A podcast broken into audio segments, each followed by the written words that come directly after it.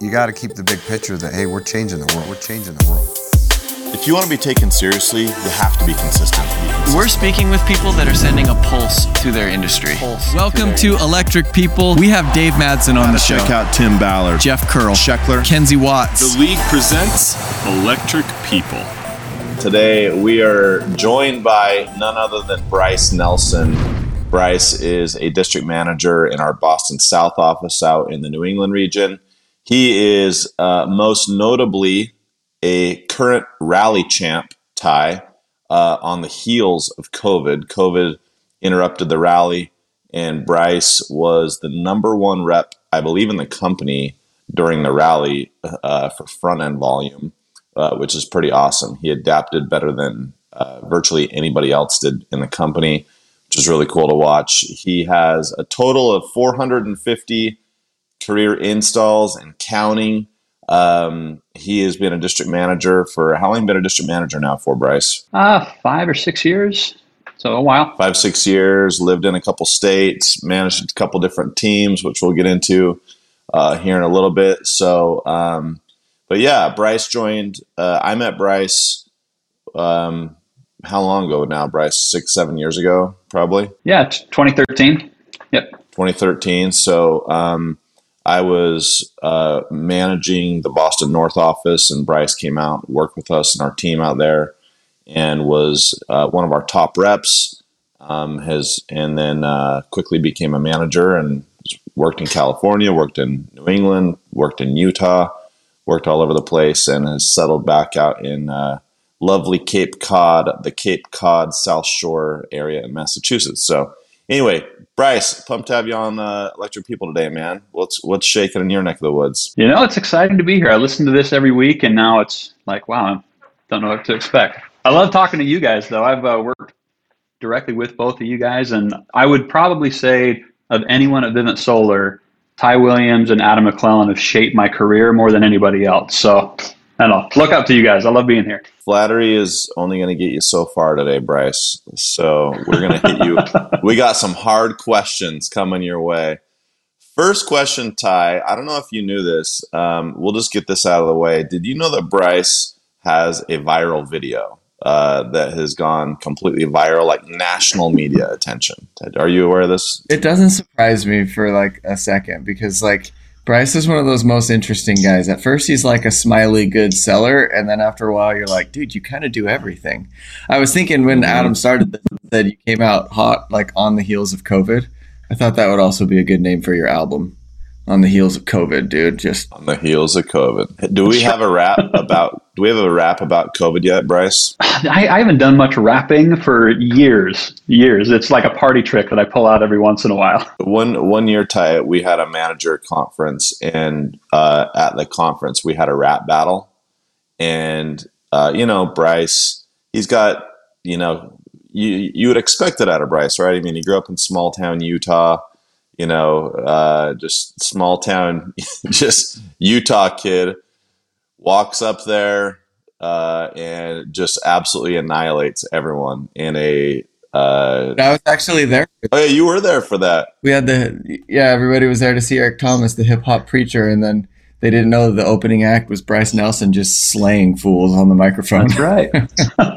incidentally, that was a fun Eric night Thomas, for sure. And then Eric, incidentally, Eric Thomas was terrible after that. So uh, we that we peaked in the we peaked in the intro, and then Eric Thomas was very underwhelming. I stole the show. uh, yes, Bryce definitely stole the show. So. Um, just, but Bryce, like, forget this show. I, I'm out. That's right. I just remember, remember how Eric Thomas wouldn't take any pictures with anybody after we'd paid him all that money to come speak to us. It was pretty classy. Yeah. So, Bryce, I wanted to start out with this. You've been working in this industry. You've been doing door to door for how long now? Have you been in the door to door industry? Uh, just over a decade, 10, 11 years. 10, 11 years. So, you'd never seen anything like what happened when COVID happened. And during the quarantine or the shelter in place, you absolutely annihilated everybody. Um, what was kind of going through your head as that whole process started? I'm just kind of curious. It was, I mean, it's a weird time. And so I remember as they were announcing things, Uh, you know, it was kind of first off, it was like, well, for two weeks, we're going to hold back. Everybody's going to be in their houses. And it seemed like it was going to be the short term thing. But I remember talking to my wife about like just how weird it was and how it spiraled out of control. And everyone's glued to the news for what's going on in China and what happened in Italy. And we, we sat down with our family and we were talking to the kids about like what a weird time it was and how like Nelsons react when things get tough, right? It was like a family lesson kind of thing. And being a part of all these trainings, listening to podcasts, we're taught all the time like when things get tough, that's not the time to ease up, right? That's the time to give it the gas. And we know that, I mean, just because we have a job where we face a lot of adversity. And so we were just talking to our kids about like, this is where we buckle down and we push forward. You know, we don't sit back and become a victim to things that happen to us. And so that night I was talking to my wife and I was really saying like, hey, this could suck for a while. Like we I make my money door to door and now they're saying I can't go door to door anymore. And certainly we don't have any control over what's about to happen. So we can choose to have it suck as victims, right? We sit back and let what happens to us and then who knows what happens to my career, to my pipeline, to my future, or we can really have it suck like let's buckle down and make it really like give a hundred percent effort, which is going to be challenging. But if we're facing challenging times anyways, we might as well take the reins, like give it the gas and just put in a ridiculous effort because then we feel like we have some control. Well, and it's it wasn't even just your front end production either. I mean, you during a time. No, when, that was the, that was just the thought process in the beginning. Yeah, right. Just trying to figure things out, and if we can. And I was I was it was interesting because it wasn't just your your front end volume, which was really cool to see, but you were uh, one of a handful of people in the company that hit our highest league level um, of franchise in Q2 as well. So it's your you know, when everyone else was sort of like trying to, you know, they're throwing their hands in the air trying to figure out what to do, you quickly adapt game plan and you just go all in and execute both on your front end and your back end volume? Do you think that all the moving around that you've done, this sort of nomadic life you've lived over the past 10 years, that uh, all that change that your family and you have sort of grown accustomed to, do you think that helped you just kind of roll with the punches with this thing? Yeah, I mean, you learn to be a lot more resilient. I mean, even if you weren't moving around, like door to door, different things are thrown at you all the time. You know what I mean? Cities make different rules, or you get bumped from an area, or whatever it happens to be, and so you're forced to adapt. And so that I was actually pretty comfortable yeah, of adapting, right, to a different market or a different this adaptation, but on a new challenge, figuring out a new process and then analyzing, hey, what's working, what's not. And then once you find a little traction somewhere, just getting that extra effort. And my numbers actually were better during COVID than they were before. Um, it just, the effort kind of helped me out where I could fail a lot more frequently and then learn from those failures and kind of drive forward off of it. I think, I think that's something that we learned about our sales force because, you know, traditionally in the market, we've been kind of an unknown like, you know, we, we, we have these guys and they do great, but what happens in the event of something changing, a market shift or something like that? And it was it was cool for me to see a lot of people adopt that mindset and and actually show that we're not necessarily a door to door sales force. We're a sales force. You know, we're, we're we're adaptive. We could you could take this group of people and you could switch the product or you could switch the the you know the medium, and I think we showed that they would still perform.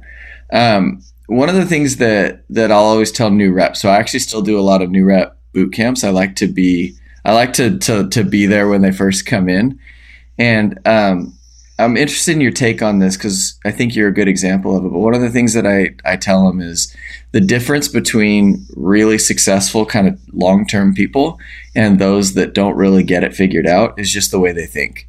It's not their market. It's not their um, you know it's not their their inherent skill set it's just the way that they think and i think what you were talking about just a second ago even like pulling your family together and like consciously making a decision on how you're going to think about it maybe talk about that because you've seen so many different examples and so many different leaders and so many salespeople.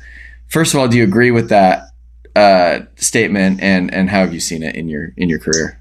Yeah i mean every when you boil it all down everything's a mental game right? And so if you can really step back and say okay the way that I can approach this is, you know, you can I mean, just that same thing. You're kind of choosing to be victimized or let other things control how you operate, or you can decide, hey, if I'm looking at this from a positive aspect, you know, hey, there's a lot of growth, a lot of opportunity that can happen, and regardless where you're at. And I think that applies to a lot of different parts of your life too, where you know your marriage is struggling, or I don't know, you struggle with weight, or whatever the issue is. If you're looking at it like, hey, if I really boil this down, I have the control. What can I control? Learn from it. And that's how growth happens, right? I mean, especially in your career, that's how these guys are growing so fast is they're positive, they're learning, they're adapting, and they're choosing to move forward rather than take a loss and then sit back on that loss and you know it's over. Yeah, I. Uh, it's funny. I'm on. Th- that reminds me. I was on, I'm on a text thread this morning with Mike Brand and Dave Madsen and Taylor Turnbull and a couple other people, and I, I, I was sent a screenshot of an analyst article. I don't know if you watched this, but Vivint Inc.'s stock has boosted lately, and they have all these analysts starting to say really good things about them. And uh, I'm going to read you this paragraph talking about the way that people think, because uh, if you've ever said, if you ever know anything about Todd, Todd's always recruiting people and sharing his vision, right? That's constantly what he's doing. And so uh, this is an analyst saying, "We know the price target is a bit of an outlier, but we're looking for a home run here." Costa wrote in a note to clients. He said his more bullish outlook on the somewhat undiscovered growth stock comes after a fireside chat with Vivint chief executive Todd Peterson. so, what do you what do you do to um, you know? There's kind of an energy in uh, in receiving vision or having your mindset shift. It actually is like the fuel to a to a car, right? You can put your crappy 85 ethanol fuel in that just kind of gets you like through the day or you could put race fuel in your machine and it actually performs differently we see that with a lot of our leaders, right? They they fill us up, and then like your body feels different, your brain works different, and you go out and you perform in a different way. So maybe talk to, uh, a little bit about what you do for your own mentality, and then other other times where you've benefited this. Maybe if you remember from uh, specific like times where you saw a greater vision and what that did to your performance. I think Vivint Solar as a company has really captured that really well, and they understand what helps motivate people to to work harder and do better right? They can achieve new levels of success just from the way that they're looking at things and their perspective.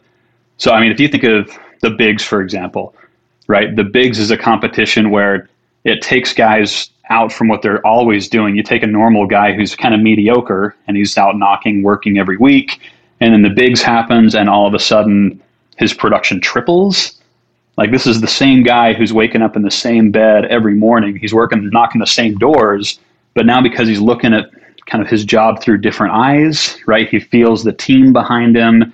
They have incentives. He's really motivated to go out there and achieve a different level of success just because of the, his perspective. And uh, the Vivint Solar culture is really good at helping people understand that, whereas opposed to other industries where someone might reach a certain level of success and then they've made it right and they coast. And uh, I, I, really love that's one of my favorite things and why I love working at Vivint Solar. I'm never going anywhere just because for me personally, they understand what makes Bryce Nelson tick, right? And I feel like I need that, so I am feeding myself the right stuff, and I'm that perspective. I mean, bleeds into other areas of my life, so I've become almost dependent on it which I, I, love. I really appreciate. Bryce, I think that what Ty was saying about how the way Todd, and we've all been affected by Todd Peterson and the vision that he's created for not only just for Vivint, the Vivint family, and uh, you know all the guys working directly for him, but for the whole industry, really, right? I mean, his vision really captured and kind of created this crazy phenomenon that's happened over the last 20 years. I've always been really impressed at your ability to tell a story and to just paint a vision. And I, I would say Bryce, Ty, I think Bryce has become one of the best trainers that we have, especially on the East Coast, arguably in the whole company. Um, his trainings will always make you laugh.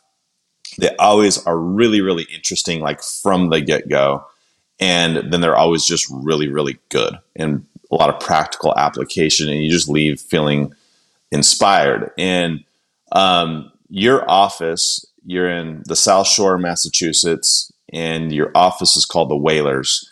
Can you share with? I just think this is a cool story, like how you came up with it, like what it means, and really captures the vision of what you guys are doing down there. Can you kind of give us like what the Whalers are all about? Yeah, it's uh, I mean, it goes back like when when I first heard about solar. I remember sitting down face to face with Chance, and uh, he was talking about power, right, and renewable energy. And I was, I mean, kind of a young kid. I didn't understand much about it, but he was saying about how power used to be generated, right, back in the 1800s or whatever. It was heavily focused on this whaling industry and they would go out into the seas and they'd hunt whales they'd get the whale oil and they'd make you know candles and oil and energy and all that stuff out of it but then when they found a better resource right coal oil fossil fuels not only was it a more abundant resource than these whales that were dying off it was like safer for people to be able to harvest and it was cheaper and so overnight the whaling industry completely died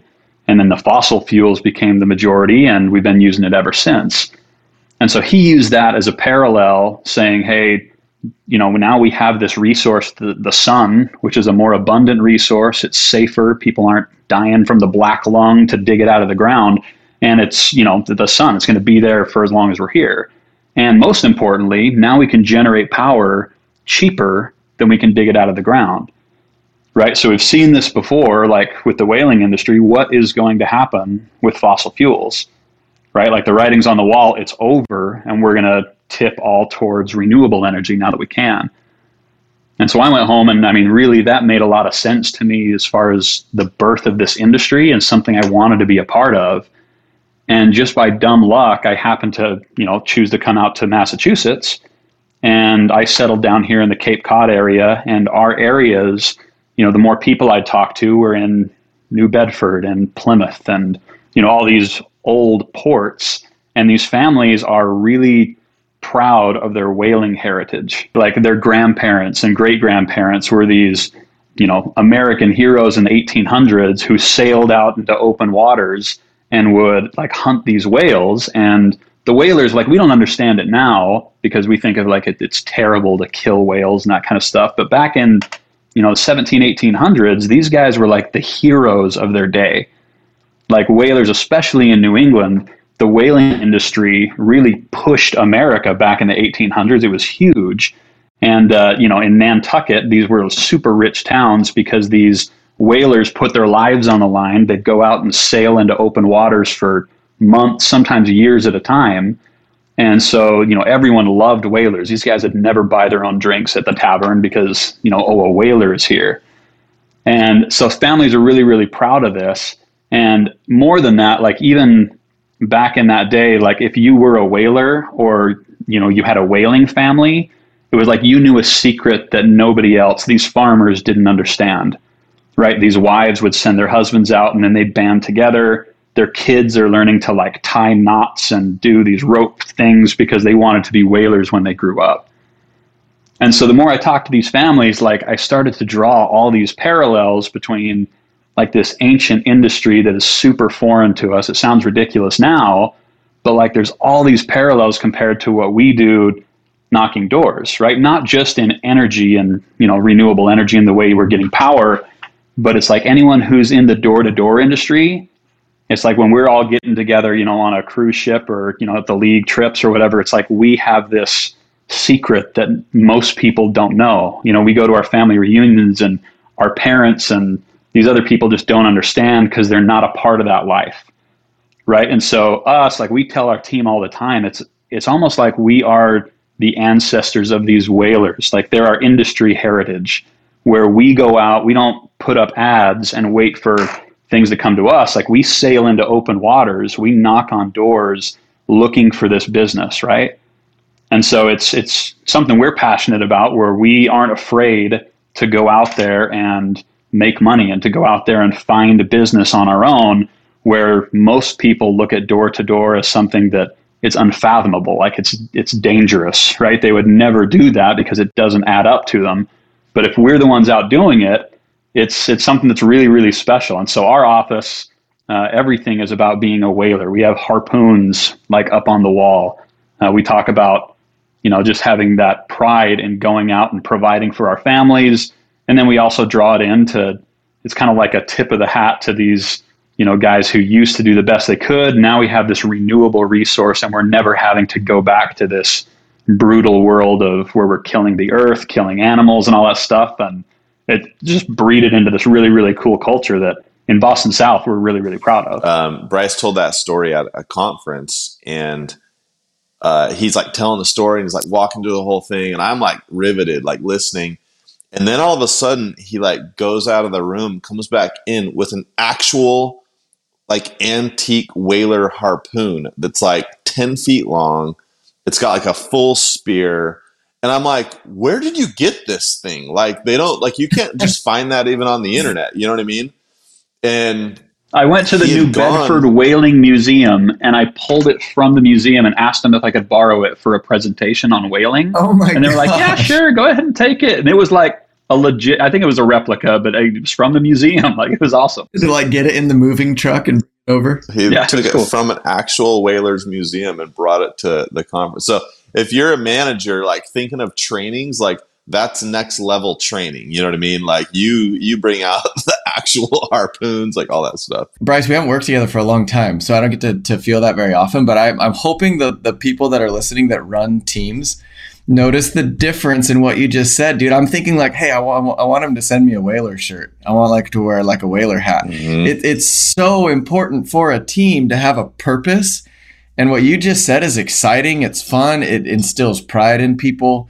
And it's it's the difference in the way people think. So a lot of leaders are like, oh, I can't get my market up, or my guys aren't bought in, or man, this is a tough market. But I really appreciate the way you've looked at it and said, hey, what's a different way to think about this? And it and it gets you a different um, result. But hey, I need to text you For my sure. address because I, I need some whaler gear, dude. I want to. I'm that. Dude, I like hear that. and I'm like, top-notch. I know what it's like to be at a family reunion and have them not like get it, and then you go on a cruise, and then it's like, oh, these are like you understand. It's Totally. like it's like bond. You have that tacit knowledge, and you know, I, I can't imagine what people at the resorts that we go to in these places think. Like, what do you guys do? And it's like Right. that guy over there is a legend, and they're like, why? You know, it's just something that Right. only the group. Totally. It's one of those industries where anyone that's done door to door, you have a certain level of respect for everyone that's like hit a certain level, right? And because we've all done it, we've all been through it, there's this shared experience that everybody has. And so, and, and it goes back to that power of doing hard things together. It's like when we've all done this hard thing together, when we're all together, it's like we're we're in we're with our people, you know. And then again, like you're at the family reunion or like meeting new people. I always like it when you like you're you meet a whole bunch of new couples or whatever, um, you know, at a dinner or whatever, and they're like, "Oh, what do you do?" And you're like, "Yeah, I I, I sell solar, you know, door to door." It's like they instantly, it's like there's this feeling of like chip on your shoulder, like I have to almost like validate myself, you know. But when you're with your people, Right. It's a totally different feeling. It's good. But I will say, uh, Ty, the Whaler gear is widely known in New England as the sickest gear. So every like other DM, Got energy attached to it. It's great. You know. Mhm. We'll get you a Yeah, hat. every it's good. other- It's solid, solid stuff. Well, what's cool is they also do this tradition uh, when they get a new person in the office. Well, explain the tradition, Bryce. The the the whale the the whale thing they they make them do. So when a new rep comes into the office and he gets his first welcome call, um, we bring him up in front of the team. He doesn't know what he's doing. He's never seen it before. And then we'll play the audio of like whale noises and we'll make him shout out like his best whale call, which is always like just painfully awkward. Um, but everybody's like excited to hear, you know, this brand new timid guy in this room full of like chanting crazy people do this whale call and everybody cheers and throws them up and it's it's a lot of fun. Oh, yeah, and it has to come like it has to come like deep from the belly. I mean, it's uh, and they made me do it too, uh, Ty. So. Uh, Bryce, They you gotta should- go all uh, in. You don't have a collection of those videos that you could just put in like a mashup, like all the whale calls. You know, That's a good idea actually. We should do that. When we get start meeting back together, we're going to start keeping them. That's a smart idea. There you go. Um, something else I've always admired about Bryce, he's kind of like this quiet, unassuming, like it, it's like the Richard Howell quality. Like you meet him and you just don't expect that there's this killer salesman in this person, right? Like he's the happy go lucky guy. He's just always in a good mood. Um, and it's just kind of, you don't expect it. And it really came to fruition during the rally this year. If you remember on the on the company Instagram account, Ty, they would always do a vote of who you think you'd win each matchup. right? So they'd put it on like the story and they'd be like, who's going to win? And it's like Bryce versus so and so. Bryce literally got voted no for like six consecutive weeks. Every time. Like no one in Oh, the company man. picked Bryce to win for like six consecutive weeks in a row, and he won every single one of them. So, and like as soon as I'd see it, every time I'd vote, I'd always vote yes, just because I know Bryce. And then I'd see the overwhelming majority was picking no. So I'd uh, immediately screenshot it and I'd text it to him. I'd be like, here we go, dude. It's happening again. Like no one's betting on you. So um, kind of walk us through your mentality, Bryce. Like what does that kind of stuff get you fired up? Or are you just kind of like, you know what, I'm just doing my thing. I got a family. Like I'm, you know, like do the competitions get you going or are you just like i got bigger goals like i'm providing for my family like what how does it all fit in for you I am crazy immature. Um, like competition is the reason I do it all. Uh, so if there's any competition that's on the line, it could be a prize I don't want, I don't care about. Um, that is something that I feel like I need to prove. And so my wife, every time a new competition comes out, I'll tell her about it, and she rolls her eyes and she's like, "Here we go," because she knows there's something about I don't know competing that really just drives me. And so every competition, yeah, I get really, really excited about it. I kind of strategize, you know, okay, this is over the holiday break. Most people aren't going to be working, so I need to be working in the day before Thanksgiving, Thanksgiving the day after, and I'll kind of plan ways to be able to really push and, and work hard.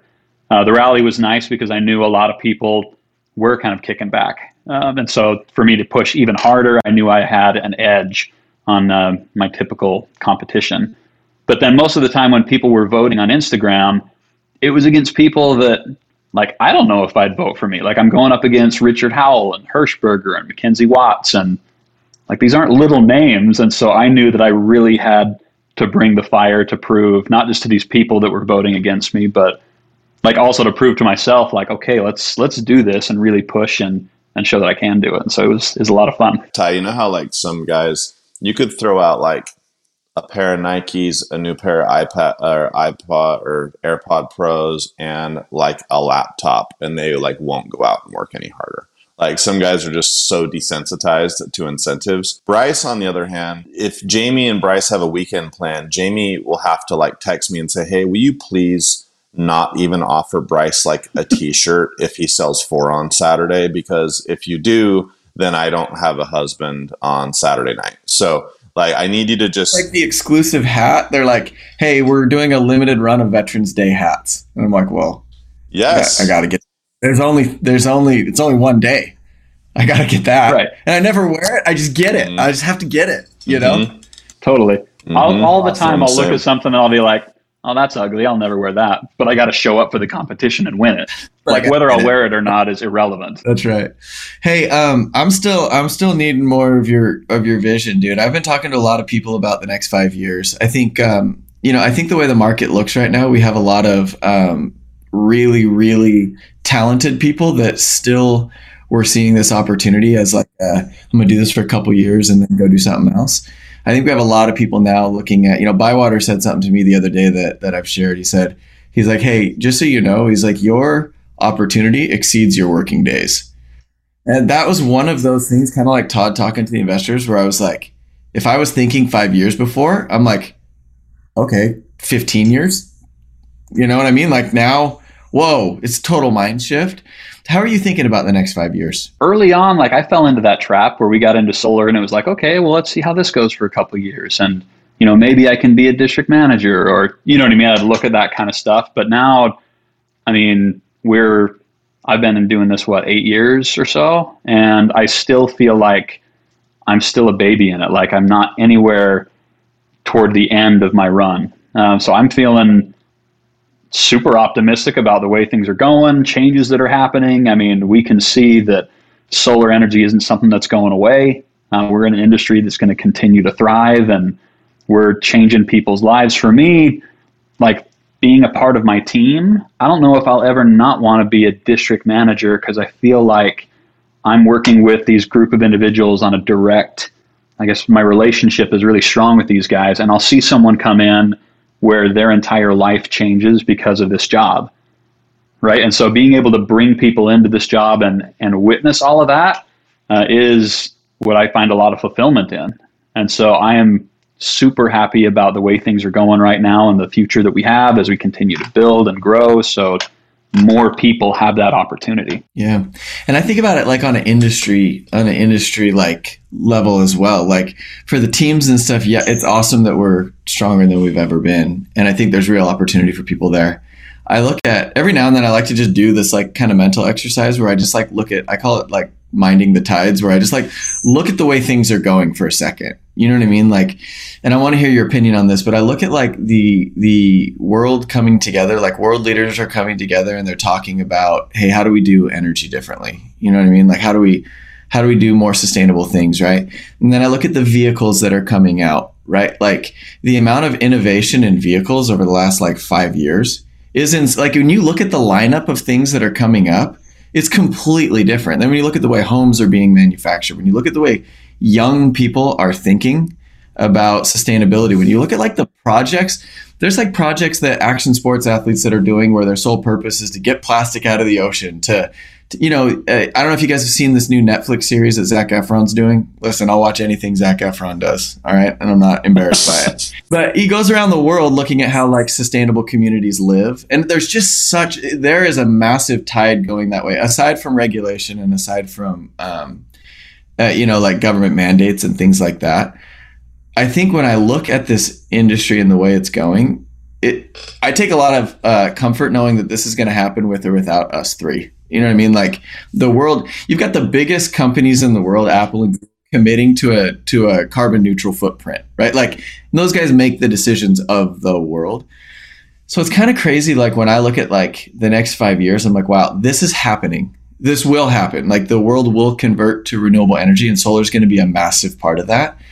And one of the things that really um, maybe excites me, but instills pride, is we can kind of choose our spot in that, right? Like it's not, I hope this works. It's going to happen. It's what seat are you going to be in on the bus? You know what I mean?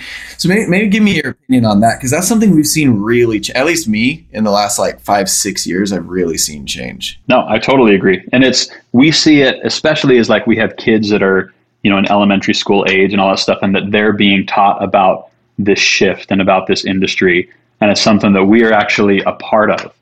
Um, and so I, I use that because I feel like not only do I have a responsibility, but I use that in my sale, right? When I'm talking to these people, and you can feel even from, you know, seven, eight years ago when I started, people are starting to grasp onto the renewable energy side and the way that things are changing a lot more than they were before. Before it was, you know, aesthetics, solar panels look weird, and now mm-hmm. there's kind of a different look. And I think it's up to us to continue to not just sell savings or sell, hey, I sell solar panels, give people cheaper power, but to help people see that bigger vision. Um, and that's a big part of the sale when we're talking to people too. What are some ways that you do to help your customers see past just the money part of it? I was actually talking to my co-manager um, about this yesterday. I've I've always struggled um, when I guess tying my customers down emotionally um, and getting that emotional bond with them more than just the savings um, because I, it is you can fall into the trap of thinking that solar is a really logical decision. And so you forget to bring any emotion into it. And so I've actually kind of started this special close. I call it the $2 close. And so I literally went to the bank a couple weeks ago and I ordered a bunch of $2 bills. Um, so you can order a bunch of them. And now, whenever I'm in a sale, I've been using this for my close lately. After I'm totally done with the welcome call, I'll close up their little folder. And as just before I stand up and walk out the door, I tell them, I just say, hey, just so you guys know, the choice of getting solar power, power is power, right? You're using a thousand kilowatt hours a month. It doesn't matter if those kilowatt hours come from the grid, come from solar, come from a wind turbine, like nothing's really changing for you guys. But solar power, there's just something cool. It's something special and it's something a little different knowing that you guys are getting power from the sun, right? It's changing the way that we've always got power. Um, and now you're using this resource that's always there. And so it's really, really cool. And then I'll pull out the $2 bill and I show it to them and I'm like, I'm going to leave this with you guys. And I tuck it in behind uh, in their little folder and I almost close it up and I say, this is two dollars, the same two dollars you've always spent. Um, there's nothing value wise that's different, but it is kind of cool, right? It's something that's a little special, that's a little different. There's a different feel with this money. Um, so I'll leave it with you guys. Spend it, do whatever you want, hang on to it. But hopefully, you guys feel by using solar power, you are doing something that's just a little special and you feel that connection. It's a little different. And I use it to help generate referrals too. And I say, when people ask you guys about solar, which they will, I hope you guys take pride in it. You know what I mean? And you tell them like why you guys are choosing renewable energy. And, you know, you help that feeling that it is something that's just a little bit special. And uh, we continue down this road. So, anyway, I'll leave that with you guys. I leave it Dude, I with love them that. and bail. I love that. That's, so good. The two dollar close is a is a thing now. Like I would do it with every customer. I love. Dude, I just love the way that you take things and think about how can I do this a little bit differently, right? Like your real example of like how to think about it differently. But that right there, you only get that if you're present and conscious. You know what I mean? Like how can I connect customers to this cause a little bit? That's freaking awesome. I've never Right. heard that before. Without Have you heard making that it without making it cheesy. You know what I mean? You don't Yeah. want to like pull out the tears and all that stuff, but helping them step back. Because I used to leave customers' houses just saying like, "So are you guys excited about green energy?" And then I'd leave when that didn't quite do it, right? But that little two dollar thing, they they start to get it and they start to see it that way. Even though my entire sale wasn't based on that, a lot of it has been savings. But that's a great emotional tie down that also connects me to them personally. You know, it's there's so many people out there that as they listen to trainings, they sit and listen themselves, or they sit and listen to the training. They go, "Yeah, that's exactly what I do, or that's exactly how I say it." But I don't get those kinds of results, whatever. And if you notice with Bryce, like there's a showmanship to what he says. Like there's a way that he says it. It's the the voice tone. It's the speed of his voice, the inflection. Like all, he he gets low when he says, but and then the pausing. Like there's just something special about the two dollar bill, right? Like there's like there's the pausing. Like it's that it's that unique ability to tell the story really really well. Um, we're almost out of time, but do you have any other? I just like I love Bryce's trainings. Like, uh, are there any other analogies, stories you use during your sales process that you know are, could help our new guys like explain things a certain way? And this is totally off the cuff, so I'm putting you on the spot here. It's tough because I feel like my my sales presentation is littered with odd analogies like that to help people understand the process. Um, and it's, I mean, just the way I speak too. I, I really like uh, like speaking in parables or right, like using uh, all of these little cliches of the American language. It makes it really colorful. And so I'll say stuff like uh, to a customer when I say, "Hey, we're a vertically integrated company, so we're not, you know, sending third-party salespeople, and then we're not sending third-party installers and sending third-party this and that." Because at the end of the day, you want to know that Vivint Solar is taking care of you from start to finish. So if something goes wrong, like there's just one throat to choke. And they're like, oh, totally, totally. You know what I mean? And that it's silly, but saying like if something goes wrong, there's just one throat to choke. For them, they connect with that and they can respect where I'm coming from with it in a different way than if I hadn't said something colorful like that. Um, Strong so I, words know, I use that a kind of stuff all the time. You know, the word throat is a strong word and choke is a strong word, and you're, you're kind happy. Right. Okay. It caught me off. I don't recommend everyone use it, but- that. That's awesome.